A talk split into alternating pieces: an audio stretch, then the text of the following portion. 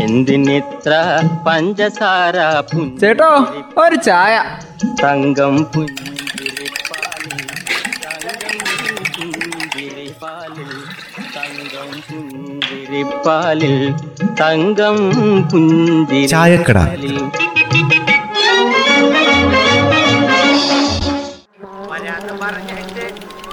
പുഞ്ചിരിപ്പാലിൽ ചാക്കോ മാപ്പിളെ. ഇത് എന്നതാ ഈ ചാക്കി കെട്ടി കൊണ്ടുവന്നേക്കുന്നേ? അല്ല എന്റെ അമ്മേ നിങ്ങളിതൊന്ന് കേക്ക്. നമ്മുടെ പഞ്ചായത്തിൽ നിന്ന് രണ്ട് സ്ത്രീകൾ വന്നിട്ട് ചെറിയ പൈസയൊക്കെ വാങ്ങി. എന്നിട്ട് വേസ്റ്റൊക്കെ വീട്ടിൽ കെട്ടിവെക്കണം മാസം മാസം ഞങ്ങൾ വന്ന് എടുത്തോളാന്ന് പറഞ്ഞിട്ട് അങ്ങ് പോയി. പിന്നെ അവരുടെ പൊടി കണ്ടിട്ടില്ല. ചാക്കോ ചേട്ടൻ അതങ്ങ് സൂക്ഷിച്ചു വെച്ചായിരിക്കും അല്ലേ? ആരെങ്കിലും അങ്ങനത്തെ ഒരു ആനമണ്ടത്തരം ചെയ്യോ? ഞങ്ങൾക്ക് ഒരു പ്രാവശ്യം പറ്റി. അത് പിന്നെ ഞങ്ങൾ അതിൽ പെട്ടിട്ടില്ലേ? ഇതിപ്പോ ഇവർ വന്ന് കൊണ്ടുപോകും കൊണ്ടുപോകും വിചാരിച്ച് ചാക്ക് കണക്കിന് മാലിന്യങ്ങളല്ലേ കെട്ടിവെച്ചിരിക്കുന്നത് എന്റെ പിന്നെ അതല്ലേ എനിക്കും പറ്റിയത്.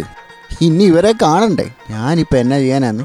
ഇവിടെ എങ്ങാനും വന്നിട്ടുണ്ടോ അവരെന്ന് അറിയാനാ ഞാൻ എന്റെ ചാക്കുമായിട്ട് ഇങ്ങോട്ട് വന്നേ. അതൊക്കെ കണ്ടു പഠിക്കണം. മീനങ്ങാടി പഞ്ചായത്തിന് ഖരമാലിന്യ സംസ്കരണത്തിന് ഇത്രയും ശ്രദ്ധ ചെലുത്തുന്ന ഒരു പഞ്ചായത്ത് ഉണ്ടോ എന്നുള്ള കാര്യം തന്നെ സംശയ. ആ ഓര് ഇന്നോ ഇന്നലെ തുടങ്ങിയ പരിപാടി വർഷങ്ങളായി മാലിന്യ സംസ്കരണത്തിൽ നല്ല ശ്രദ്ധ കൊടുക്കുന്ന പഞ്ചായത്താ പോലും മീനങ്ങാടിയിലും മേപ്പാടിയിലും ഒക്കെ തരം തിരിച്ച് മാലിന്യങ്ങൾ സംസ്കരിക്കുന്ന പരിപാടിയൊക്കെ ഉണ്ട്. ഇപ്പോഴിതാ മീനങ്ങാടി പഞ്ചായത്തിന് മാലിന്യ സംസ്കരണത്തിന് നവകേരള അവാർഡും കിട്ടി. നവകേരള പുരസ്കാരോ? അതെന്തെന്നാ പറഞ്ഞേ? അമ്മേ ഖരമാലിന്യ സംസ്കരണത്തിന് ഫലപ്രദമായ സൗകര്യങ്ങൾ ഒരുക്കിയ പഞ്ചായത്തുകൾക്ക് നൽകുന്ന അവാർഡാണ് നവകേരളം. ഇതിപ്പോ എന്തിന്റെ മാനദണ്ഡത്തിലാണ് ഈ പഞ്ചായത്തുകൾ ഇങ്ങനെ അവാർഡിന് തിരഞ്ഞെടുക്കുന്നത്? അത് ഹരിത മിഷനും ശുചിത്വ മിഷനും ചേർന്ന് നടത്തിയ പരിശോധനയിൽ എഴുപത് ശതമാനത്തിന് മുകളിൽ മാർക്ക് നേടി ഈ മീനങ്ങാടി പഞ്ചായത്ത്. അങ്ങനെ എഴുപത് ശതമാനത്തിന് മുകളിൽ മാർക്ക് കിട്ടുന്ന പഞ്ചായത്തിനാണ് ഈ അവാർഡ് കിട്ടുന്നത്. അതൊക്കെ കൊള്ളാടാ പിന്നെ ഇതൊക്കെ മറ്റ് പഞ്ചായത്തുകൾക്ക് ഒരു മാതൃകയായിട്ടിരിക്കട്ടെ. ആ മീനങ്ങാടി പഞ്ചായത്തിനായിട്ട് പ്രത്യേകിച്ച് സൗകര്യങ്ങളൊന്നും ഇല്ലല്ലോ. ആര് വിചാരിച്ചാലും ഇതൊക്കെ നടക്കൂടോ മനസ്സ് വേണേ മനസ്സ്. അതെ ഈ മാലിന്യ സംസ്കരണം സംസ്കരണം എന്ന് പറഞ്ഞേ കുത്തിയിരുന്നാ പോരാ. വീടുകളിലും പൊതു ഇടങ്ങളിലും എല്ലാം മാലിന്യ സംസ്കരണം അത്യാവശ്യമാണെന്നുള്ള രീതിയിൽ പ്രവർത്തനങ്ങൾ നടത്തണം. അതെ ഒരു ദിവസം നടത്തിയിട്ട് പത്രത്തിൽ ഒരു വാർത്തയും കൊടുത്തിട്ട് ഇരുന്നാ പോരാ. ഇതൊക്കെ തുടർച്ചയായിട്ട് അങ്ങ് നടത്തണം. അങ്ങനെയാണെങ്കിലേ കാര്യങ്ങൾ നടക്കൂ. ഒരു ദിവസം ആയിരത്തി അൻപത് കിലോഗ്രാം അജൈവ മാലിന്യങ്ങളും ആയിരത്തി എണ്ണൂറ്റി ഒൻപത് ടൺ ജൈവ മാലിന്യങ്ങളും മീനങ്ങാടി പഞ്ചായത്തിൽ ശരാശരി ഉണ്ടാവുന്നുണ്ടെന്നാണ് കണക്ക്.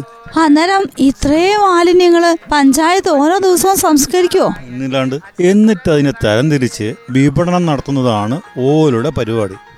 എങ്ങനെ ഈ മാലിന്യം വിപണനം നടത്തുമെന്നാ പറയുന്നേ? അതെന്റെ ജാനകി ഇത് പ്ലാസ്റ്റിക് ഷ്രെഡിങ് യൂണിറ്റിൽ പൊടിക്കും. എന്നിട്ട് ആ മാലിന്യം പഞ്ചായത്തിന്റെ ടാറിങ് പ്രവൃത്തി വരുമ്പോൾ അതിനെ അങ്ങോട്ട് ഉപയോഗിക്കും. ആ അതേതായാലും നല്ല ആശയ. ഇവർ ഉപയോഗിച്ചതിന് ശേഷം ബാക്കിയുണ്ടെങ്കിൽ അത് മറ്റു പഞ്ചായത്തുകൾക്ക് കൊടുക്കുന്നത് നല്ലതാ. അങ്ങനെ തന്നെയാണ് അവർ ചെയ്യുന്നത്. അത് മാത്രല്ല അങ്ങനെ വിറ്റ് കാശും കുറെ ഉണ്ടാക്കി. ഏകദേശം അഞ്ചു ലക്ഷത്തോളം രൂപയാ ഈ വകുപ്പിൽ അവരങ്ങ് ഉണ്ടാക്കിയെടുത്തത്. വേറൊരു പദ്ധതി അവർ നടപ്പാക്കിയായിരുന്നല്ലോ. എന്തായിരുന്നു അത്? നാല് നാൾ നാല് പുറം പദ്ധതി. അങ്ങനെ നടപ്പാക്കിയ ഹരിതസുന്ദരം പദ്ധതി ഉഗ്രം പരിപാടിയായിരുന്നു. അതിനിടെ സന്നദ്ധ പ്രവർത്തകരും മെമ്പർമാരും ഹരിതകർമ്മ സേനയും കൂടി വീടുകളിൽ അങ്ങോട്ട് കയറി ഇറങ്ങി. കുന്നുകൂടി കിടന്ന മാലിന്യങ്ങൾ മുഴുവൻ തരംതിരിച്ച് ശേഖരിച്ചില്ലേ അവർ? എന്നിട്ട് ഇതങ്ങോട്ട് ക്ലീൻ കേരള മിഷന് കൈമാറുകയും ചെയ്തു. ഇതൊക്കെ ചെയ്താ പിന്നെ ആർക്കാ അവാർഡ് കിട്ടാതെ പോണത്? ഇവിടെ പലയിടത്തും പറച്ചിൽ മാത്രം.